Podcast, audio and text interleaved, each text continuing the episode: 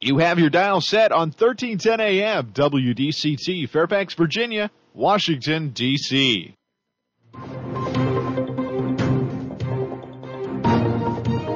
워싱턴과 미국, 그리고 세계의 흐름을 짚어보는 라디오 워싱턴의 시사 토크쇼. 워싱턴 전망대.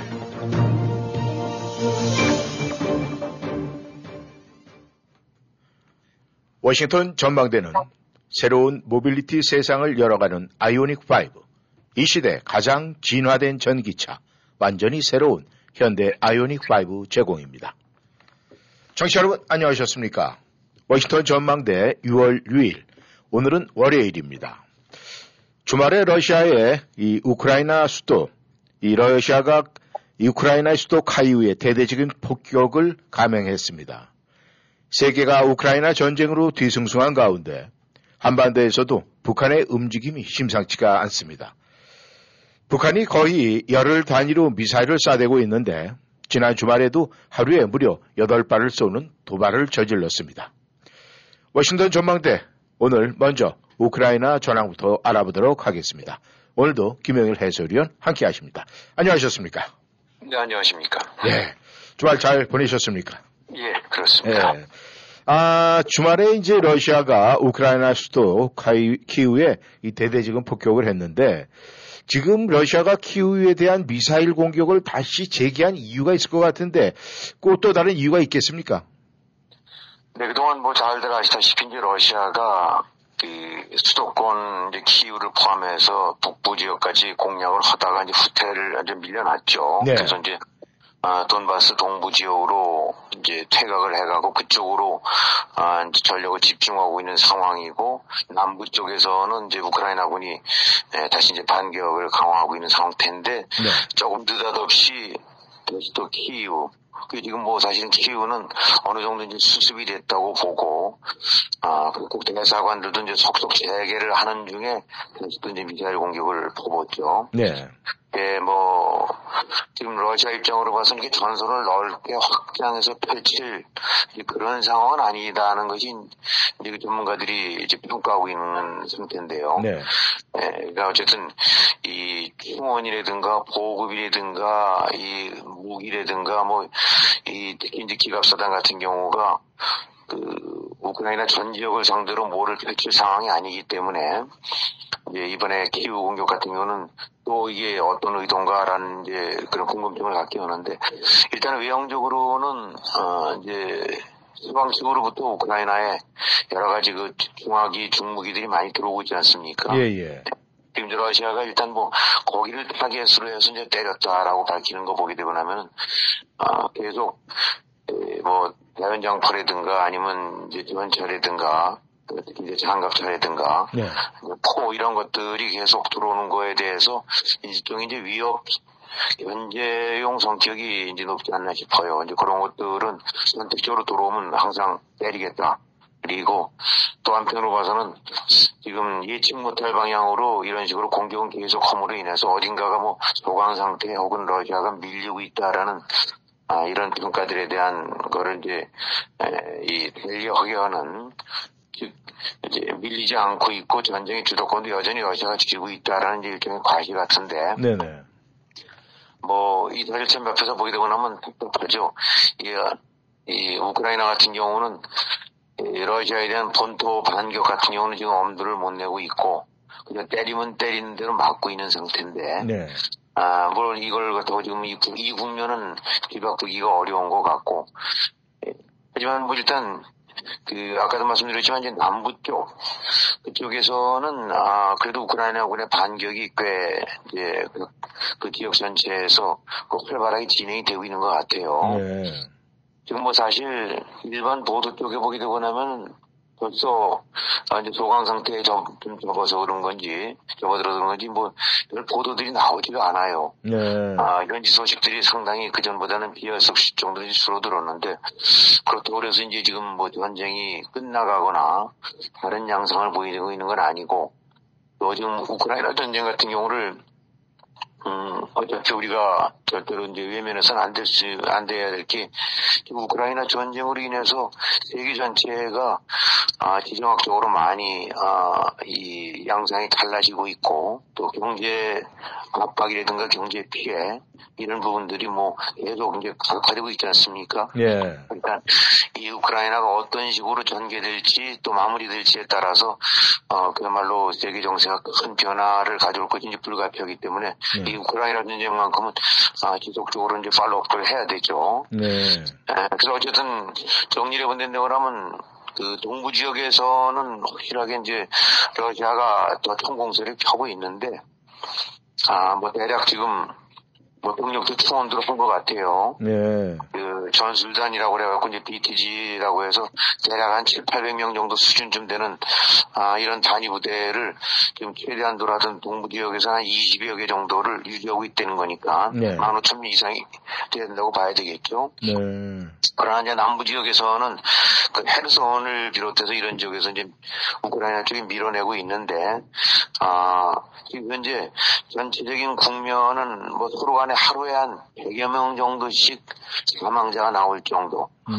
이런 상태에서 러시아와 우크라이나 간에 아, 지금 공방전, 특히 아, 포병을 중심으로 한 아, 장거리 포격전들이 아, 지금도 이 시간에도 계속 진행이 되고 있습니다. 그러니까 네. 아, 단지 난강 그냥 아, 밀, 밀고 들어가고 뭐 수도가 넘어간다든가 아니면 주요 도시가 넘어간다거나 이런 상황이 아니다 뿐이지 네. 그 지금 대치하고 있는 전선에서는 아, 그야말로 그냥 서로 치고받고 밀고 밀리는 이런 그 수륙전이라고 해야 될까요? 이런 음. 것들이 현재 계속되고 있기 때문에 예, 이제 보도나 이런 데 쪽에서 상대적으로 좀 뜸하긴 하지만은 아, 이제 지속적으로 여기는 아, 지켜보면서 상황 추이를 봐야 될 것 같아요. 네. 아, 지금 그 우크라이나 전쟁 이후에 이 해외 공간들이 사실은 키우에서 이제 폐쇄가 됐었는데 지금 그랬었죠. 이 업무를 다시 제 업무를 시작한 걸로 알고 있는데 이런 경우에 지금 그 키우를 만약에 전폭기가 공격을 했다 그러면 이 전쟁이 지금 새 국면에 들어가지 않나 이런 염려도 사실은 들긴 하는데 말이죠. 네. 이 우크라이나 전쟁이 이 지금 장기화하는 것 아닌가 이렇게 지금 질질 깔, 끌고 가고 있지 않나 이런 생각이 드는데 어떻게 생각하십니까? 네, 지금 뭐, 여러 차례 이제 보도들이 있었지만은 장기화, 뭐, 단 며칠 내 혹은 몇 주내뭐 이런 부분들은 쉽지 않다고 보는 것이, 아, 이제, 이, 저 전문가들 관점인 것 같아요. 네. 이, 그렇기 때문에 아까도 말씀드린 대로 이제 병력들의 사상자는 이제 그 매일매일 그 양측이 다 많이 발생하는 것 같고, 네. 이전에 이제 베트남전에서 미군이 가장 많이 이제 이 저, 숨지고 그랬을 때 네. 서로 평균 전사자가 대략 한 아, 죄송합니다. 한 네. 50여 명 정도 수준이었다네요. 네. 이제 그걸 지금 훨씬 뛰어넘는 거니까 음. 좌우지간 2차 대전 이래 유럽서 어, 이런 정도의 어, 공식 사망자 전사자가 나오는 것이 이제 지금 처음이다라 할 정도로 네네. 어, 엄청난 지금 사상자들이 발생하고 있는데 음. 결국 이제 장기화될 수밖에 없다는 거는 어, 우크라이나군 입장에서도 이제 포기할 수가 없고 네. 러시아는 현재 상태에서 역시 포기할 수가 없고 음. 어떤 이런 동부든 남부든 현재 장악한 지역을 굳히기 해야 되는데 우크라이나는 이건 용납할 수가 없는 거니까 네네. 어, 이제 우크라이나 입장에서 매일 두들겨 맞긴 하지만은 아무런 가능성이 없이 당하고만 있든 모르긴 하지만은 그래도 자기는 높고 굉장히 그 지원들도 속속 도착하고 또 이런 류의 응원이 있고 그러다 보니까 우크라이나에서 결코 이제 포기할 수 없는 네. 이런 상태가 되니까 어, 어느 쪽도 지금 손을 놓을 수가 없다고 봐야 되겠죠. 음. 이 사실 러시아 같은 경우는 어뭐 큰 나라고 군사력도 강하긴 하지만은 이 병력 충원 같은 데는 굉장히 지금 어려운 상태를 맞고 있는 것 같다고 이제 얘기들 해요. 예. 아, 최소한도 우크라이나군을 제압하려면 5, 60만 명 이상 정도의 침공군이 들어와서 그 이리저리 움직여야 되는데 네. 지금 뭐 그런 병력은 어림도 없는 상태고 네. 아, 또 재충원 같은 경우가 어, 굉장히 그 어, 곤란한 지경에 있어갖고 신병들 모집도 어렵고 훈련도 쉽지가 않고 그러다 보니까 이제 다시 지원병들 같은 경우 연령들을 높여가면서 아, 대응을 하고 있는데 하여튼 한마디로 러시아도 침공은 해왔지만은 우크라이나를 완전히 장악할 수 있을 정도의 병력과 이런 전력을 지금 유지하지 못하고 있는 상태니까. 음, 아뭐 이 장비 부족하고 보급 안 좋고 병력 지원 부족하고 그러다 보니까 옛날 고철 장비 같은 것들 이제 들여다 쓰는 상태가 계속되는 것 같아요. 예. 뭐 그러다 보니까 뭐 또 이제 또 최근 나온 거 보게 되고 나면은 러시아 자체의 병력 징집 뭐 징발보다는 그 우크라이나의 이제 칠러 지역에 있었던 그 젊은이들 아마 이제 동원해서 하는 거니까 꼭이 총알 바지로 이제 내모는 거랑 비슷한 거죠. 예. 어, 러시아 본토 병력이 아니라 음, 아, 이제 친러 성향을 보였었던 그런 쪽 지역의 이제 사람들을 강제 징집해서 꼭6.25 때 진대되면 이제 의용군 뭐 저거듯이 예. 강제로 이제 끌고 가는 거겠죠. 음, 아, 이거는, 이, 러시아 전체적으로 동원령 내리기가 굉장히 어렵고, 아, 왜냐면, 지금들 어쨌든, 이 푸틴의 이런 거를 막을 수 있는, 그, 효과적이거나, 그, 국내에서 막당한 현재 세력이 아직은, 아, 제대로 그, 뭐, 고개를 못 들고 있는 것 같아요. 네. 어, 대신 이제 이렇게 사상자들이 늘어나고 나니까, 현재 이제 유가족들은, 그, 전사자 가족들은 점점 늘어날 거 아니겠습니까? 그렇죠. 어. 아, 근데 이제 제일 역설적으로 푸틴이 지금 부담스러운 것이 바로 그 전사자들의 엄마, 마음이라고 하는, 예, 예. 아, 이제 이 현장, 이 전선에 끌려갔다가 이제 사망한 젊은 병사들의 가족들, 네. 이제 마음이라고 하니까 그 모친 엄마들, 네. 이런 이런 가족들이 들고 일어나는 이런 상태를 제일 이제 부담을 갖는 다는 거예요. 다른 거는 다 총칼로 눌러도 되지만은 음, 사실 아들, 남편 이렇게 아, 잃고 난 그 유가족들은 그 모면만 하면 사실은 막기가 어렵지 않습니까? 그렇죠. 아, 예, 그래서 이제 이런 상태가 번지게 되고 나면 여론 악화되고 여기에 국내 정치적인 기반 같은 거에 큰 충격을 받을 수가 있기 때문에 네. 아, 이런 부분들을 막기 위해서 전사자를 정말 최소한으로 줄이는 것처럼 그 포장을 하고 네.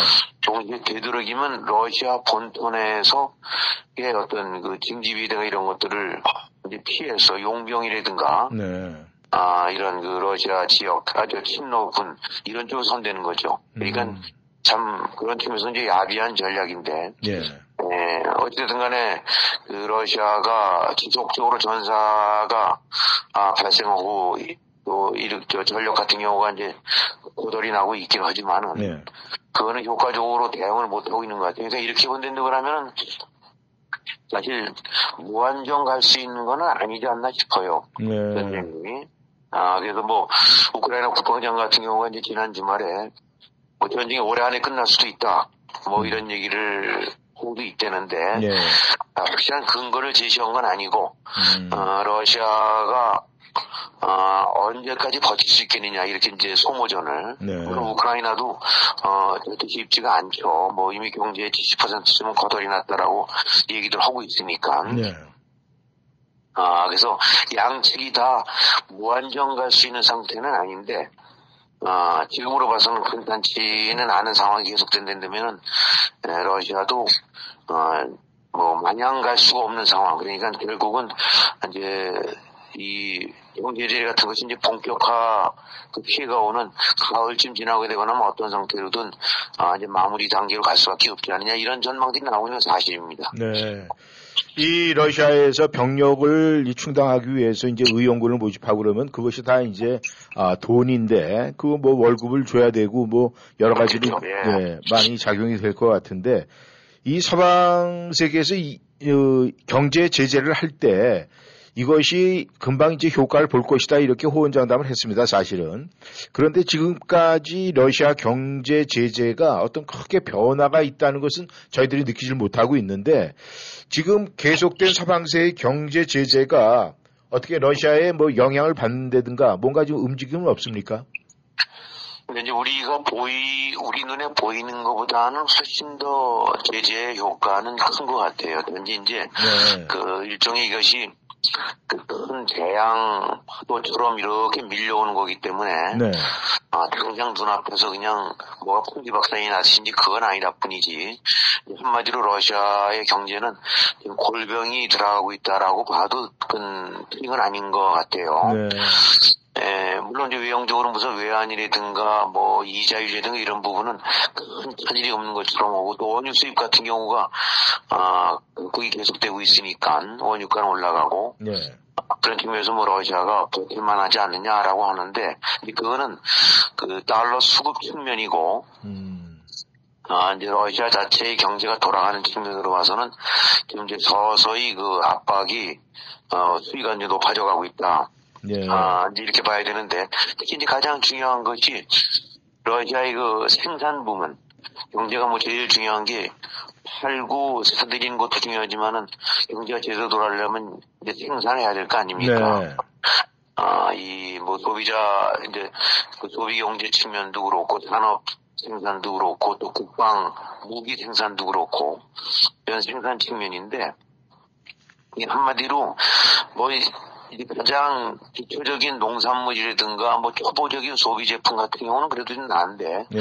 조금 그 퀄러티 내지 기술 수준이 요해지는 것들 부분들은 러시아의 그 대서방 의존도가 아, 굉장히 높대요. 대략 한, 오- 아, 부문별로 보게 된다면 50% 이상이 보통이라는데, 예.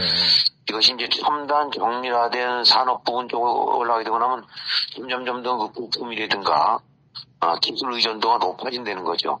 음. 그러니까 이제 러시아가 무기라든가 뭐 미사일 뭐 이런 것 쪽으로서는 아, 미국과 이제 어깨를 겨루는 최강 수준인데 아, 이른바 다른 산업 부분에 있어서는 그 전체적으로 그 높은 수준의 기술력을 갖고 있거나 개발하지 못하고 있다는 거죠. 네. 예, 그러다 보니까 이 웬만한 제품들 조금 이제 이 기술 수준이 높아지는 것들 같은 경우는 부품이라든가 기타 소프트웨어 수입이 이제 거기 의존도가 60% 이상 되니까 네. 이제 지난 이제 2월 달 24일 침공 이후 그 이제 미국이 통제를 가하면서 아, 중요한 컴퓨터라든가 통신기기 뭐 하여튼 포괄적으로 얘기해서 IT에 해당될 만한 그런 기술력과 연관된 제품이라든가 소재들 같은 경우는 지금 벌써 한 80% 이상은 변절이 됐다고들 보거든요. 예. 아, 미국을 포함해서 이제 유럽 주요 기술 선진국들, 일본도 들어가고 서방국들이 지금 한마디로 공급을 끊어버리는 거죠. 네.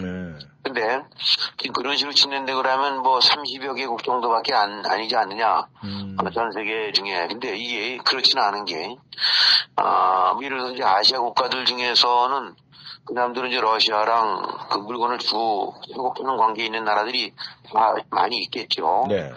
그러면은 뭐 유럽이라든가 미국 통해서 안 되고 나면 그 아시아 국가들 통해서 우회 수출 또 우회 수입할 수 있지 않느냐라고 볼 수 있는데 그게 잘 안 된다는 게 음. 어, 지금 결국 여기서 얘기하는 여러 가지 전략 그 제품들 같은 경우는 아, 하나하나를 뜯어보게 되고 나면 미국산 기술이라든가 소프트웨어가 개입한 등이 거의 없대요. 네. 그러니까 이런 데면 만약 태국 같은 경우가 러시아에 이제 뭘 수출하려고 한다고 했을 때 태국은 아, 러시아 제재에 같이 동참하겠다라는 것을 밝히지 않았지만은 네네. 그래도 팔려면은 미국산 기술이 들어가 있고 소프트웨어가 관련된 제품을 팔아야 되는데 네. 이 미국이 지금 제시하고 있는 이 secondary 제재 아, 만약에 우리가 지금 봉쇄하고 있는 거를 팔게 되고 나면 그 파는 나라나 파는 기업도 미국과는 거래 안 된다. 음. 라는 이 secondary 제재에 걸리기 때문에 네.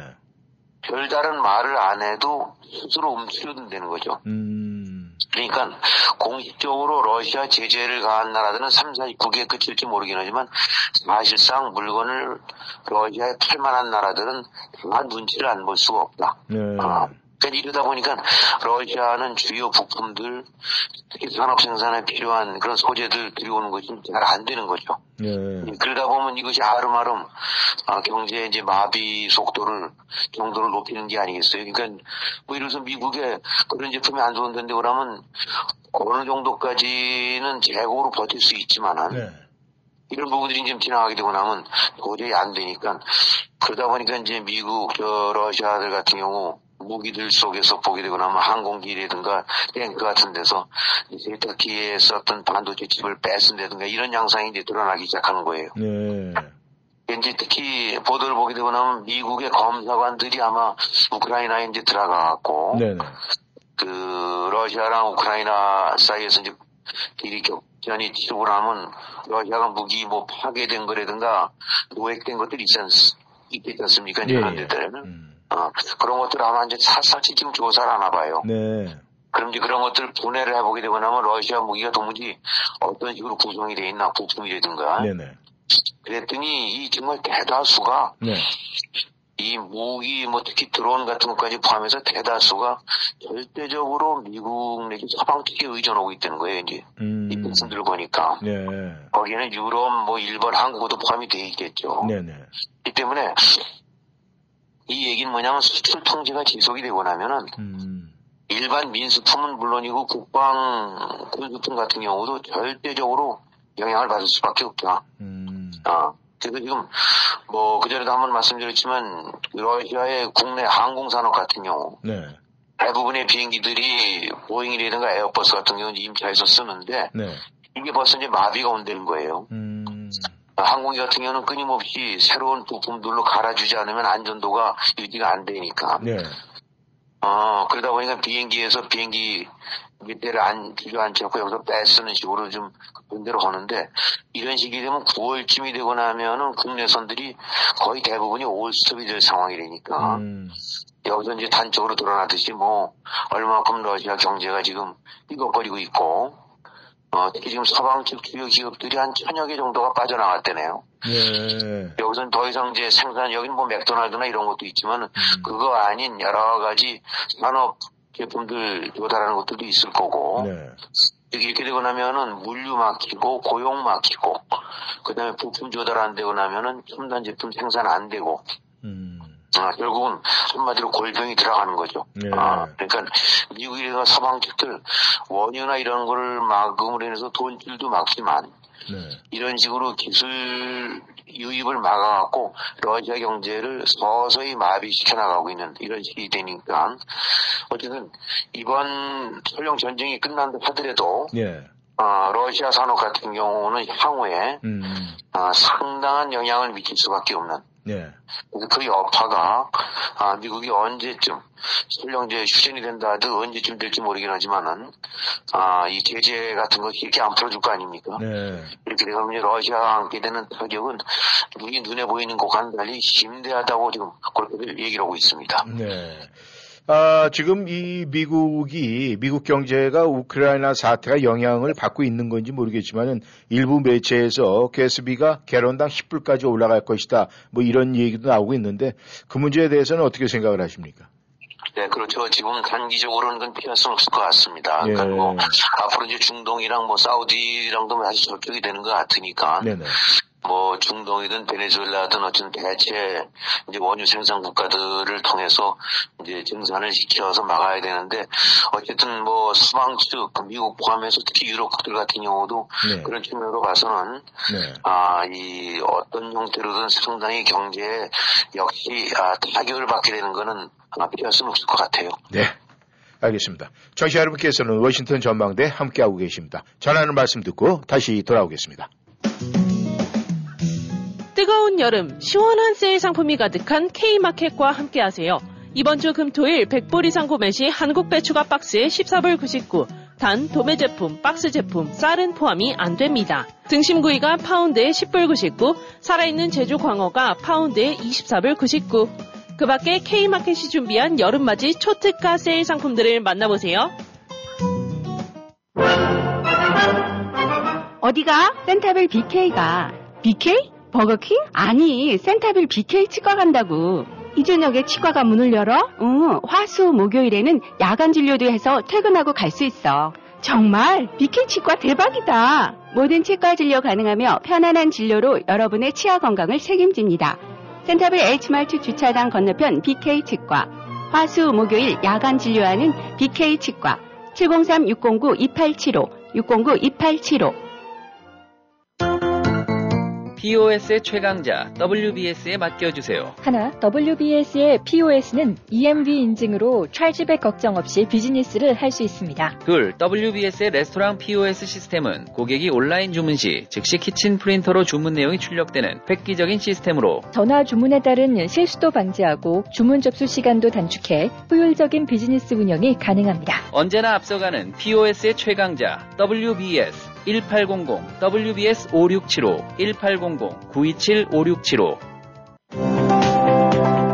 걱정 뚝, 안심 up! 언제나 고객과 함께하는 믿을 수 있는 이신욱 공인회계사. 이신욱 공인회계사는 조지 워싱턴 회계학 석사 및 시카고 대학 MBA를 졸업했으며 고객이 보지 못한 부분까지 챙겨드립니다. www.yicompany.com 웹사이트에 접속하셔서 편하고 안전하게 온라인 상담 및 세금 보고 의뢰해 주세요.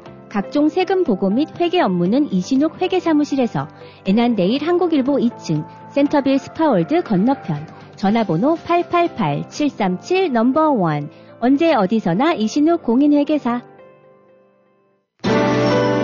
삼촌 얼굴 혈색이 너무 좋아졌어요. 그래?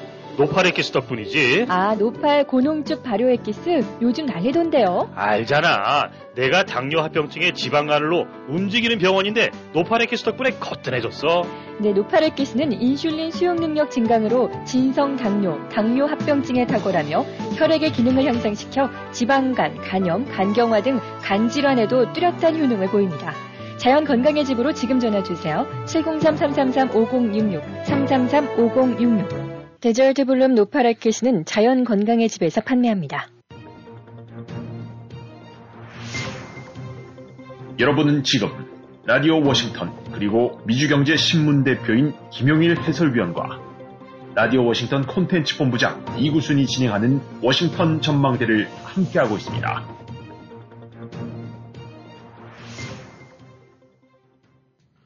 청취자 여러분께서는 지금 워싱턴 전망대 함께하고 계십니다. 전하는 말씀 듣고 다시 돌아왔습니다.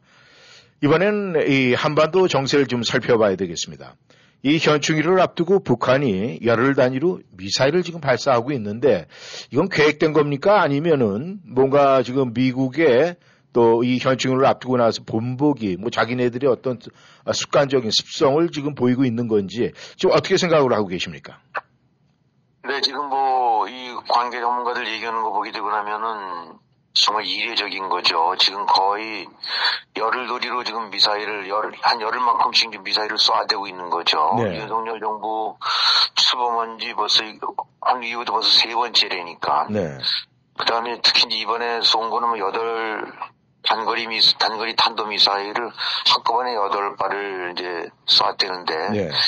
이쏜 궤적을 보게 되고 나면 어 이게 뭐 여덟 군데 정도면은 한국의 주요 목표는 다 해당된다는 거죠. 이제 그 대통령 집무실 포함해 갖고 네. 아뭐 예를 들어서 이제 그 주요 기지들 그 다음에 육본이든 뭐든 이제 본부들 네. 이런 데들 주요 거점 이제 가장 중요한 지역들 같은 경우는 동시에 그냥 아 이제 발사를 해갖고 개미를 저 파괴를 시키겠다라는 이제 그런 거를 과시하고 있다는 건데 네. 아 이게 뭐 궤적 같은 경우나 그러니까 탄도 같은 경우 분석한데 보게 되고 나면은 아 다른 지역에서 동시에 쌓았고 한 군데로 탄착지점을 만든 것도 있고 네. 그러니까 아 이제 무엇보다 제일 여기서 위협적인 거는 이 단거리 탄도 미사일에 이제 전술에 그대로 정착할 수 있기 때문에 네. 마음만 먹으면은 한국 군데 동시에 그냥 핵무기로 어, 다 날려버리겠다라는 이제 지금 협박을 음. 하고 있는 거라고 볼 수 있겠죠. 어, 지난번 같은 경우는 이제 ICBM을 쐈었는데 네. ICBM이랑 단거리를 같이 했는데 이번에 단거리를 중심으로 그러니까 ICBM이라는 건 결국 이제 미국을 노리는 거고 이 단거리는 어, 한국이라든가 일본 같은데 네. 미국이라든가 이런 정도까지를 노리는 거니까 이 횟수라든가 이제 빈도라든가 이, 이 도발 이제 저탄 탄도수라든가 이런 것들 같은 경우가 아 절대로 괜찮지 않은 지금 상황으로 어 지금 몰아가고 있는 것 같아요. 네. 근데 이제 이 지금 더 큰 우려가 탄도미사일 쏘는 것도 있지만 지금 뭐 아, 이제 IAEA 같은 데서 북한이 핵 실험을 다시 재개할 징후가 이제 포착됐다. 어, 뭐 이- 이미 이제 아, 실제 실험은 되는 거는 기정사실화 돼갖고 이제 때만 보고 있는 것 같은데 이미들 이제 그 징후가 포착이 됐다, 뭐 갱도를 여는 것 같다, 뭐 이런 식의 보도가 이제 들어와 있거든요. 예. 예, 이런 거 보게 되고 나면은, 아, 이제는, 아, 이, 만약에 지금 실험에서 또, 어, 이, 그동안에 어쨌든 이거는 금지해 왔었는데, 탄도미사일도 탄도미사일이지만은, 일종의 이제 모라토리움 그래갖고, 아, 이거는 자제해 왔었는데, 네. 실험까지 재개한다는 얘기는 이제 완전히 대놓고 도발을 하는 거라고 이제 봐야 되지 않겠습니까? 예. 아, 그러니까 지금 징후 임박했다. 뭐 다들 그걸 대비해서 한다는 거 보게 되고 나면 이제 김정은이 뭐 어떤 늘어나만 하면 되는 것 같은데 네. 아 한마디로 어, 이제 뭔가가 한반도의 점차고 야 그야말로 검은 먹구름이 지금 이제 이렇게 솟구치는 것 같은 아, 그런 그런 그 장으로 좀 접어드는 것 같습니다. 네. 지금 북한도 이 코로나 팬데믹 이 상황에서 이 쉽지 않은 그 결정을 이번에 하고 지금 발사를 한 것 같은데 아마 뭐 그렇죠. 인- 민심을 갖다 또 뭔가 좀 다른 방향으로 민심을 방향을 바꾸려고 했다는 그런 소리도 들리곤 있습니다만은 어쨌든 발사 후에 이 한국과 미국이 대응 발사를 했어요. 근데 이 외에 또 또 다른 미국과 한국의 대응은 있었습니까? 네, 지금 일단은 어, 북한의 이제 탄도미사일 도발, 어, 아직 핵실험까지는 이제 뭐, 이제 뭐 조만간 있을 거라고 보지만 그 심상치 않은 이제 탄도미사일 도발에 대해서 미국 또 한국, 어, 한미 양국의 대응이라든가 이런 거 부분들은 기조가 그 전과는 완전히 다르게 하고 있습니다. 네. 아, 일단 도발에 대해서 명백하게 도발로 하고 그 문재인 정권 때는 도발이라는 말 꺼내지도 못했지 않습니까? 그때는. 그렇죠. 예. 아, 뭐, 그냥 끽소리도 못하고 있었대라는데, 이제 그것이 아니라 명백하게 도발로 규정을 하고, 경고를 하고, 또, 뭐, 맞대응 이제 미사일을 발사를 하는데, 아, 물론 이제 한국이 보유하고 있는 탄도미사일, 아, 단거리 미사일 같은 경우도 그 나름대로 이제 저게 그 어떤 그 원점 같은 경우 타격할 수는 있긴 하지만 뭐 핵미사일에 비한되면 뭐 사실은 그건 비할 바가 안 되는데 네. 어쨌든 간에 이제 맞대응 미사일 하고 그 다음에 강력하게 대응 저지하겠다라고 한국과 미국이 이제 공조를 해가면서 하고 있죠. 네. 아, 그래갖고 그 전과는 문재인 정권 동안은 이제 분명하게 결이 다른 아, 대응을 하고 있는 것 같아요. 네. 지금 당장 이제 미국 쪽에서 그뭐 항공모함을 포함해서 이제 한미 군사 합동 훈련도 했었고 지금 나오고 있는 거는 그 비원비 전략 폭격기 같은 경우를 이제 그 전진 배치를 해갖고 음. 어, 이쪽으로 이제 가까이로 포함해서 이제 일로 보낸다라고 하는데 네. 이미 이제 배치했다는 얘기도 있고 뭐 이런 것들 같은 경우는 아, 북한에 대한 아, 이 비원지 같은 경우는 그야말로 제일 이제 북한이 무서운되는 건데 소리 뭐 잡히지도 않고 스텔스 기니까 음. 아, 이런 것들이 잡히지도 않고 그냥 일거에 뭐 한 70여 톤에 달하는 막강한 그 저기 폭격 이제 폭격 능력을 갖고 아뭐 뒤의 시간에 저기 날려버릴 수 있으니까 음. 아 이런 부분들이 이제 대응 자세로 나오고 있는 거기 때문에 일단은 아 강대 강으로 나오고 있는 것 같아요. 그러면서 네. 이제 여기서 지금 미국 같은 경우는 만약에 북한이 핵도발을 이제 핵실험을 하게 된다면 이제 대가를 치를 거다라는 얘기까지 지금 하고 있거든요. 예. 정치적으로. 근데 지금 임박한 상태라서 그렇지 않아도 이제 탄도미사일 때도 아, 강경 대응을 하고 있는데 네. 아, 이제 핵실험까지 실제로 실행이 된다고 하면 그 다음 단계로 어떻게 이제 에스컬레이트 된 대응이 나올지 음. 아, 이 부분은 아, 이제 굉장히 주목이 되고 있습니다. 하여튼 기조로 봐갖고는 네. 아, 지금 이제 북한이 아, 한 발음, 한 걸음 더 나아가고, 그 핵실험까지 환전되면은, 네. 아, 그야말로 이젠 갈 때까지 가자, 뭐, 한번 해보자는 게 그름이 없으니까, 네. 아, 여기서도 뒤로 물러서기는 분명히 그런 것은 아닌 것 같고, 미국 자체도. 네. 또 한국 정부도 지금, 뭐, 윤석열 정부 같은 경우, 이번에 이제, 저기, 현충일 같은 경우 맞아갖고, 언급한 메시지 보게 되고 나면 이제 공산 세력 같은 식으로 딱딱 짚고 찝는단 말입니다. 네. 이런 저런 어정쩡해갖고 이것도 아니고 저것도 아니고 그 뭐 이런 저 홍길동군 같은 식으로 대처는 안 할 것 같고 네. 자, 결국 이제 외교 수단을 다 포기는 안 하겠지만은 이른바 항공모함, 전폭기, 아, 뭐 잠수함까지 포함해서 핵잠수함 이런 식으로 소위 이제 말하는 미국의 전략 자산 같은 경우가 한반도에 이제 쫙 출동이 돼 갖고 아, 뭐 어떤 식이든 이제 이 환경 대응을 나서지 않을까.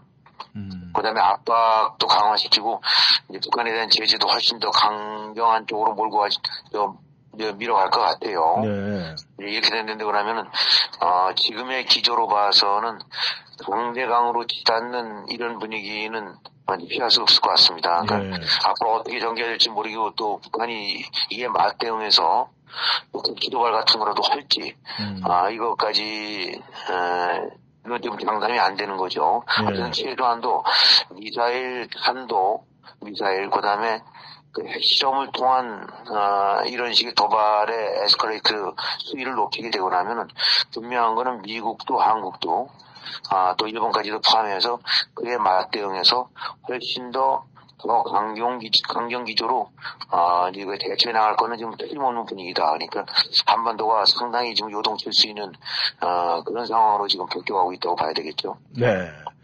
이 지금 이제 한국에서 뭐 한미 동맹 그 다음에 한미 공조 이제 이런 이야기가 나오면서 우리가 이제 그 북한에 대한 그 대응 이런 방법이 모색이 되고 있는데 우리가 또 북한 그리고 중국하고 연결해 보면 또 이것도 빼놓을 수가 없는 부분인데 그래서 그런지 미국이 이 미국 어, 북한과 중국의 관계를 갖다 염려해서 그런지 모르지만은 이 중국을 두고 새로운 국가 안보 전략을 수립했다는 소식이 들리고 있어요. 그건 어떤 네, 이야기입니까? 예, 그러니까 지금까지 사실은 이제 미국은 그 역시 이제 새 정부 출범한 이래 네. 아 이제 바이든 정부의 가장 큰 기조는 중국에 대한 이제 압박과 봉쇄 아니겠습니까? 네. 이걸 토대로 해서 아, 큰 틀을 짜왔는데 지금 여기 이제 우크라이나 전쟁이 벌어졌단 말입니다. 예.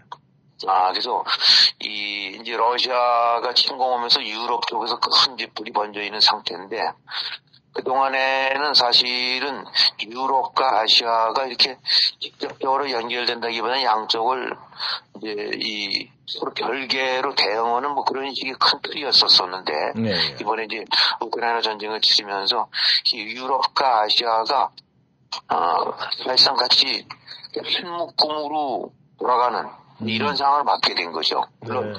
이제 중국이 뭐 대만을 침공했다거나 또 아니면 북한이 남한을 밀고 내렸다든가 이런 건 아니긴 하지만은 이 하나의 국가 전략상 대응을 하려다 보니까 이게 결국은 유럽에서 상황이 벌어졌더라도 유럽만 포커스를 맞출 게 아니라 유럽과 아시아가 같이 동시에 공조를 해가면서 해야 될 상황으로 이제 바뀌어버렸다. 음. 아, 이제 글로벌 어떤 국제 정치가 좀 그런 점에서 많이 그 양상이 바뀌었다고 봐야 되는 게 이제 이번에 우크라이나 전쟁 통해서 보여지고 있는 상황의 새로운 모습입니다. 그러니까 한마디로 상호 연결성이 강화됐다고 할까요? 아니면 서로 간에 서로가 이제 떠- 뗄 수가 없는 그런 상황이 전개되고 봐야 되겠죠. 네.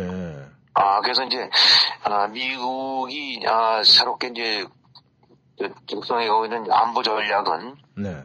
이제 그 특징이 나오는 거는, 그, 설령 유럽서 상황이 벌어진다 하더라도 아시아 국가, 주요 동맹 국가들을 다 관여시키고, 음. 또 아시아에서 상황이, 인도 태평양에서 상황이 벌어질 때 유럽 동맹들을 거기 관여시켜 나가는, 네. 이런 방향으로의 어떤 틀을 새롭게 짜고 있다고 봐야 될 것 같아요. 네. 아, 이제 물론 이제 중국 같은 경우도 여기서 지금 여러 가지 대응들이 나오고 있죠. 이제 얼마 전에 그 왕이 부장인가가 해갖고 그 인도 태평양 지역에 뭐 피지라든가 뭐 보르- 브루나이라든가 이런 통가라든가 이런 그 작은 태평양 섬 국가들 있지 않습니까? 예. 이제 거기들을 쭉 방문해 갖고 무슨 그 안보 전략 같은 거를 맺고 협정을 맺고 뭐 이런 식으로 해서 아뭐 그 그쪽에다가 거점을 심으려고 하는 아, 이런 모습을 보이고 있었 이런 시도를 했거든요. 예. 그래서 이제 미국 쪽도 긴장을 해갖고 거기 맞대응을 하고 있는데 한마디로 이제 중, 중국 같은 경우는 인도 태평양상에서 크게 이 커튼을 치면서 미국이 압박을 가해오니까 네. 이거를 뚫고 그 나름대로 곳곳에 아, 발판을 마련하려는 시도 이런 것이 전개가 되고 있는 것 같아요. 네. 네, 한마디로 이제 큰 창으로 쭉 압박을 해오니까 이제 거기를 뚫는 방패를 해오니까 이제 창을 만들겠다는 건데 네네. 결국은 지금 전개되는 거는 아 중국이나 미국이 아, 기본적으로 이제 뭐 미국 입장에서 가장 큰 위협을 또 위협을 가하고 당하고 있는 어, 그 상대는 지금 중국이라고 보고 있고 예, 예. 어, 그 전국적인 방향은 중국에 대한 이제 봉쇄, 군사 경제 측면에서 이제 봉쇄 쪽으로 가고 있는 건 이제 뜻이 없는데, 네. 아, 아까 말씀드렸던 대로 이 대중국 봉쇄가 인도 태평양 지역의 국가들만이 아니고 네. 이제 유럽의 주요 동맹국들도 아 이번에 아, 러시아에 대한 경제 제재 동참했듯이 이제 예. 일본과 뭐 동- 동참했듯이 이제 유럽의 주요국들도 대중국 현재나 이 압박에 같이 동참시켜 나가는 예. 이제 이런 방향으로 전략을 짜게 되니까 미국은 뭐 그렇잖아도 이제 글로벌 전략이라는 관점에서 어, 미국이 뭐 한 나라라든가 한 지역만 상대하는 건 아니지, 아 니지 않습니까? 예, 아, 그렇죠. 항상 이제 세계 전체를 상대로 왔었는데 음. 그것이 그 나름대로도 무슨 뭐 유럽 지역, 중동 지역, 또 동북아 혹은 이제 아시아 저기 남태평양 혹은 이제 서태평양 지역 이런 식으로 그 나름대로 관구가 구분이 되고 네. 에, 그런 리저널 어떤 이런 것들이 벌어졌는데 이 부분들이 이젠 돼가지는 것 같아요 완전히 음. 같은 세계가 그런 측면에서 다 한 묶음으로 묶여갖고 네네. 지금 유럽서 전쟁이 벌어지었지만 아시아 국가들 뭐 일본이라든가는 다 관여하지 않습니까 지금 굉장히 깊숙이 예, 예. 저기 호주도 다 같이 참여를 해주고 음. 한국도 참여를 할 수밖에 없는 상태고 그러니까 유럽서 전쟁이 벌어져도 아시아 국가들이 관여하고 음. 또 인도 태평양이나 동북아에서 벌어져도 역시 유럽 국가들이 관여하고 그 특집으로 미국이 글로벌 전략을 통해서 양쪽을 다 같이 개입시키고 같이 동조해 나가는 음. 이제 이런 방식으로 그 상황이 바뀌었다. 네. 아, 아, 이제 그런 것이 아, 바로 우크라이나 전쟁이 가져다 준 큰 변화라고 할 수 있겠습니다. 이제는 네. 미국은 말 그대로 글로벌화한 상태에서 러시아와 중국 또 거기까지 이제 포함되는 것이 북한이 되겠지만 이런 그 소위 그 비민주 국가들과의 이제 공동 전선을 어, 펼쳐나가는데 아, 전 세계 특히 주축국들 유럽과 아시아의 서방 주요 동맹국들이 음. 같이 참여하는 상태로 네. 아, 이제 이런 식으로 그 전략들이 짜지고 있는 것 같아요. 분명하게 큰 변화가 왔다고 볼 수 있을 것 같습니다. 예. 그러니까 김 의원님께서 이제 지금 말씀하신 대로 어, 표현을 하자면은 이 미국이 뭐 강력한 거는 뭐 세상이 다 아는 사실인데 지금 이 미국이 이 중국과 대만 관계, 우크라이나 러시아 관계, 그 다음에 한국과 북한 관계 뭐 이런 걸로 봤을 때 좀 분산될 수 있는 것을 강력한 서방 세계들이 힘을 협조를 해서 아, 세계를 하나로 묶어서 보신다 이제 이런 말씀을 해주셨는데 굉장히 이 동감 가는 이제 말씀을 해주셨습니다. 그런데 이제 문제는 말이죠. 이런 상황 가운데 이 한반도의 상황이 그 한 부분이지 않습니까? 그러면 어떻게 전개가 될 것 같습니까? 지금 한반도 상황은 뭐 사실은 요- 지금 그동안에 우리가 뭐 우크라이나 때문에 신경들이 그를 쏠려서 잠시들 이렇게 저 눈들을 돌리고 있었었지만 지금 예를 들어 우크라이나랑 러시아가 쉽게 전쟁을 관두기가 그렇지가 않다. 라고 이제 그런 분석들을 많이 하지 않습니까? 예. 근데 마찬가지로 한반도에서도 사실은 어떻게 보면 답이 없는 게 아니냐. 음. 아, 라고 볼 수밖에 없을 것 같아요. 네. 즉, 김정은 입장에서는, 어, 그동안에 더, 뭐, 지난 몇 년간에 문정권 정권 이후로, 어, 훨씬 더 핵전력을 증강시켜 왔죠. 지금 뭐, 이제 보유기수가 40기가 넘는다라고 얘기를 해왔는데, 하나에 평균 5기 정도씩은 늘려왔다는데, 아, 중요한 거는 김정은이가 절대 포기 안 할 거 아닙니까? 그렇지 않아도 원래도 포기 안 했고, 예. 포기할 생각도 없었지만 문재인 정권 같은 경우는 완전히 그 호도에 왔던 거죠. 뭔가 포기할 수 있을 것 같은 네. 뭔가 뭐이 저기 평화적인 방법은 나을 것 같은 식으로 그 결국은 눈속임을 해왔는데 음. 우리가 이미 알고 있다시피 김정은이가 핵 포기를 한다는 건 그건 뭐 애시당초부터 그런 연비 없었던 일이거든요. 예. 더군다나 이번에 이제 우크라이나를 보게 되고 나면 김정은 입장에서는 더욱더 아, 그야말로 100%확 그 저거에다가 1000%로 더 바뀌었을 거란 말입니다. 네. 핵 없이는 망한다. 그리고 음. 미국도 봤더니 그렇게 우크라이나가 두드려 맞아도 결국 러시아가 핵을 갖고 있으니까 일정선 이상은 절대 넘지를 않는구나. 음. 저 룰이 그대로 우리한테 적용될 거다. 라고 지금 믿게 만들어 버렸어요. 네. 자, 그럼 결국은 한쪽은 김정은은 절대 포기 안 할 거고 앞으로 더욱더 증강시켜 나갈 거고 그렇다면 핵이라는 거를 인정하고 무릎을 꿇고 가야 되느냐 한국도 미국도 그럴 수는 없단 말입니다. 네. 결국 이제 이렇게 보게 되고 나면 양측이 어느 쪽도 물러서기 어려운 게 사실 또 한반도가 돼버렸어요. 음. 어떤 점으로서는 북한의 핵을 아, 이 제거시킬 수 있는 것이 실기가 이미 돼버렸고 거기는 뭐 한국 정권만 문제가 있는 거라기보다는 미국 정권들도 다 같이 거기서 자유로울 수는 없겠죠. 네. 어쨌든 아, 한국과 미국이 또 미국과 한국이 결과적으로 봐서는 북한을 이만큼 키워왔고 이제는 건드릴 수 없는 존재까지 만들어 버렸으니까 네. 한반도에서 아, 이런 류의 대결은 어, 지금 점점 이제 강대강으로 치닫고 있는데, 이거는 이제 피하기가 어려운 상태가 아니야. 이 해법이 정말 쉽지가 않을 것 같아요. 네. 그러니까, 아, 지금, 이제 흔히 나오고 있는 시나리오가, 네. 만약에, 아, 이 북한이 지난 몇 년 전처럼 연평도 같은 데라든, 네. 아니면 뭐 인천을 때릴 수도 있고, 동부전선을 때릴 수도 있고, 어디 기- 기습 공격을 가해놓고, 한국이 반격을 가하고자 했을 때, 네. 아, 니들 만약에 관격 가해오서 근데 너는 그냥 핵으로 쏴버릴 거다라고 했을 때, 네네. 아, 이게 과연, 아, 반격을 할 수 있겠는가? 음. 효과적으로 평양을 때리고 불바다로 만들 수 있겠는가? 그럴 역량은 있다 하더라도 예. 핵 위협에서 어 이걸 자유로울 수 있겠는가? 그리고 지금 늘상도 뭐 다들 아는 얘기지만은 김정은이가 하고 있는 노림수라는 거는 지금 선도미사일 ICBM 개발해 놓고 나서는 어, 이 가운데 10여 기가 미국의 주요 대도시들을 노리고 날아간다. 음. 그랬을 때 미국이 과연 한국을 구하기 위해서 샌프란시스코나 워싱턴 DC가 날아가는 거를 감수하겠는가? 음. 그 절대 아닐 거다. 음. 그거를 노리고 또 김정은이는 아 이- 이른바 이제 핵무기를 갖고 이제 볼모로 잡은 건데 네. 결국은 어떤 경우든 아 이렇게 따져본다고 하면 그 지금 한국이 처한 입장은 그야말로 지극히 어, 우크라이나가 러시아에 당하고 있는 것 같은 핵에 관해서는 네네. 때리면 맞을 수밖에 없는 좀 불쾌하지만 이런 상황이 아닌가 싶어요. 네. 그렇다고 해서 지금 그렇지 핵무장할 수 있는 입장도 아니고 그거는 네. 뭐 용납이 안 될 거라고 보는 거고 해부산이라는 건 결국은 최종적인 단추는 미국 대통령이 갖고 있는 거지 한국 대통령이 갖고 있는 건 아니거든요. 예, 예.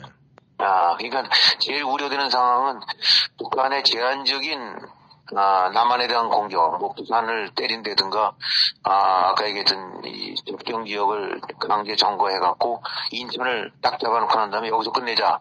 음. 그 러시아가 동부 지역에 돈바스 이건 우리 거 이제부터라고 했을 때 네. 이거를 역공을 가할 수 있겠는가라는 상황 이거 솔직히 자신 못 한다는 거죠. 네. 그러니까 결국은 이제 이렇게 보게 되고 나면은 아, 한반도에서의 북한 핵 문제는 아, 결과적으로 몇십 년간에 걸쳐 오면서 이제는 도저히 손대기 어려운 그런 그 불치의 상태까지 와 있는 게 아닌가. 예.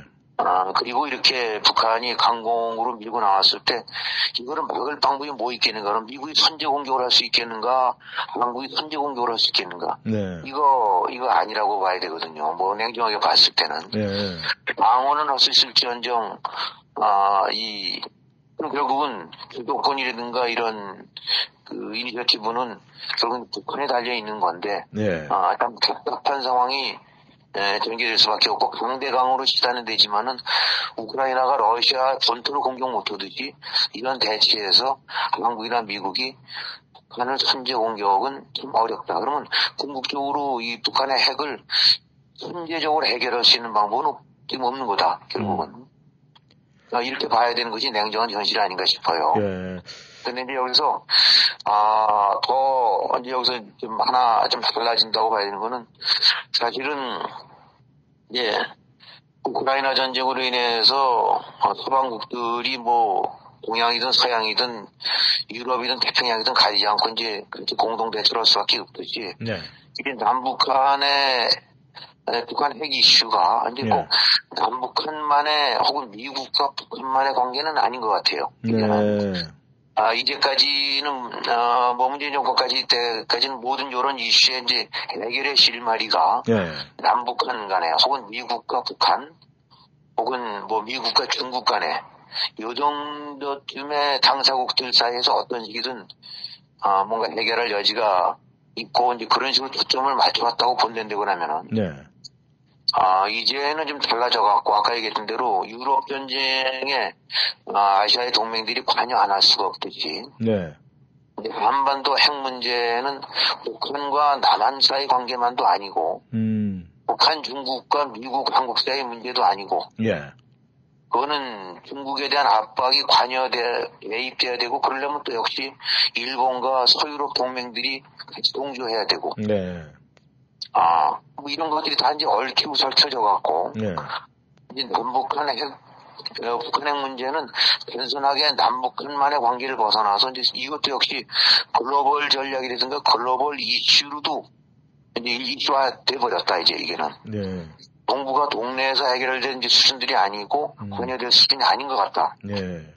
아, 이제 이런 것들은 한국 입장에서는 북한 핵 문제를 처리해 가는 데 있어서 어, 지금까지와는 달리 어, 시각이라든가 전략적인 이런 안목이 훨씬 달라져야 된다고 얘기할 수 있는 거죠. 예. 김정은이랑만 어떻게 얘기되고 시진핑이랑만 얘기될 문제가 아니라 네 네. 이제 북한 핵 이슈도 꼭 아, 다 얽혀 있듯이 우크라이나가 일본까지 얽혀 있듯이 네. 이 북한의 이슈 같은 경우가 이젠 영국과 프랑스가 개입될 수가 있고 이해관계가 음.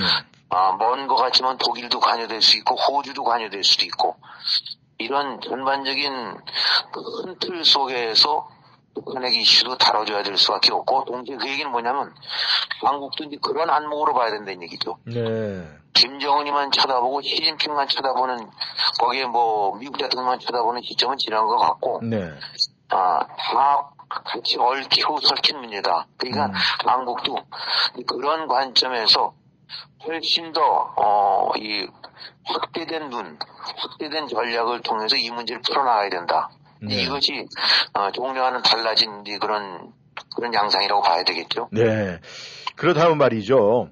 이제 지금 김 의원님께서 말씀하신 대로 이제 앞으로의 세계적인 이런 모든 국면은 이제 협조다. 그리고 동조다 이제 이렇게 말씀하셨는데 그래도 우리가 이 한반도 상황에서는 대한민국이 이 자체 국방력이 좀 있어야 되겠는데 지난 5년간 사실 국방비 삭감 뭐 이런 식으로 해서 아, 현재의 국방력이 저하된 건 사실이거든요.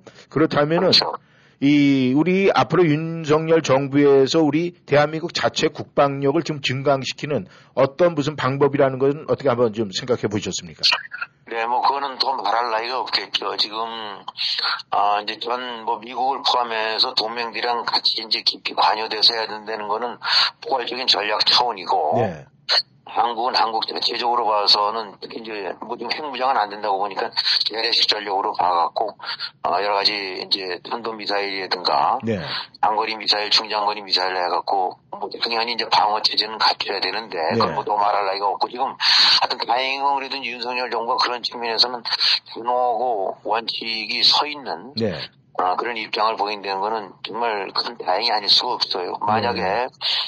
아, 뭐, 이거는 무슨, 어느, 저기 정권을 지지하고 이런 문제가 아니라, 그동안에 지난 5년간 문재인 정권이 걸어온 길이라는 것은 그야말로 그 원칙도 전략도 없는 그냥 결정 외교, 어, 네. 질질 끌려가는 외교였는데, 네. 그런 식의 정부가 또다시 아, 이어졌다고 한다고 하면은 지금 이런 류의 북한 도발 상황에서 어떻게 대응을 해야 되고 글로벌 전력 속에서 한국이 어떻게 대응할지 지금 사실 캄캄해지는 거거든요. 네. 아, 그러니까 아, 참 그나마 다행이라고 할 수 있는데 어쨌든 아까 앞서도 말씀드렸듯이 이제 안보는 뭐 따로 혼자서 외톨이 이런 시대는 완전히 지나간 것 같아요. 네. 아, 이제 싫든 좋든 이, 이 어딘가 어떤 진영에 편입되지 않고서는 네네. 살아남기가 어려운 것 같습니다. 네. 아, 이번에 우크라이나가 저렇게 당하는 것도 결국은 나토라는 큰 방어막이 있었으면 저렇게 안 당하거든요. 네.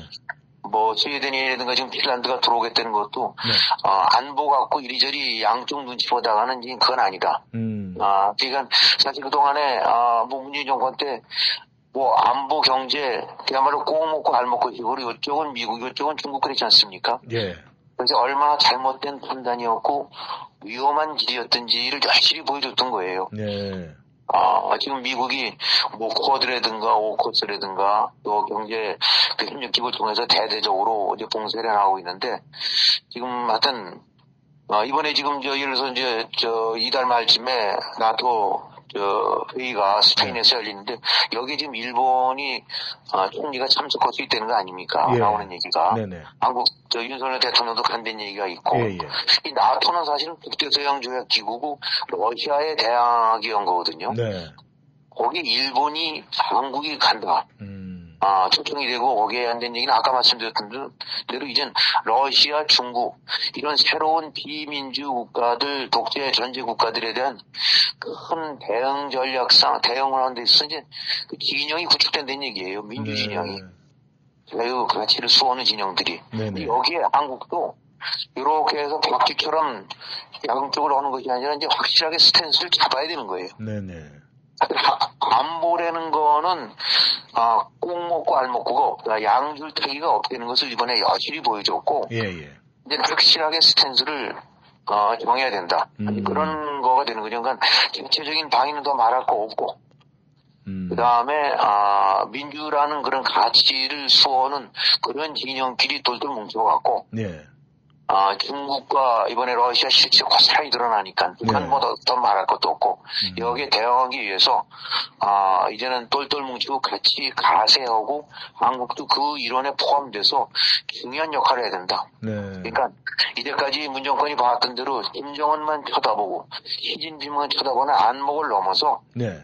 이제 미국과 마찬가지로 더불어 한국도 글로벌화, 글로벌 전략으로 바뀌어갖고 관여와 역할을 확대해야 된다. 네. 그것이 할 길이라고 저는 어, 보고 있습니다.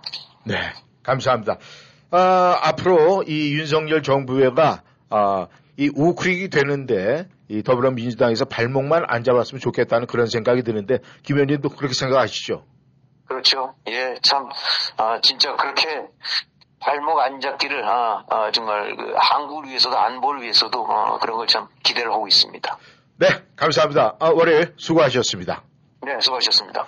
네, 청취자 여러분, 어, 워싱턴 전망대 월요일 함께 하셨습니다. 지금까지 함께 해주셔서 감사하고요. 앞으로도 이 세계 정세, 이 한국 정세에서 우리 청취자 여러분도 많은 관심을 부탁드리겠습니다. 지금까지 함께 해주셔서 감사합니다. 다음 시간에 다시 만나겠습니다. 안녕히 계십시오.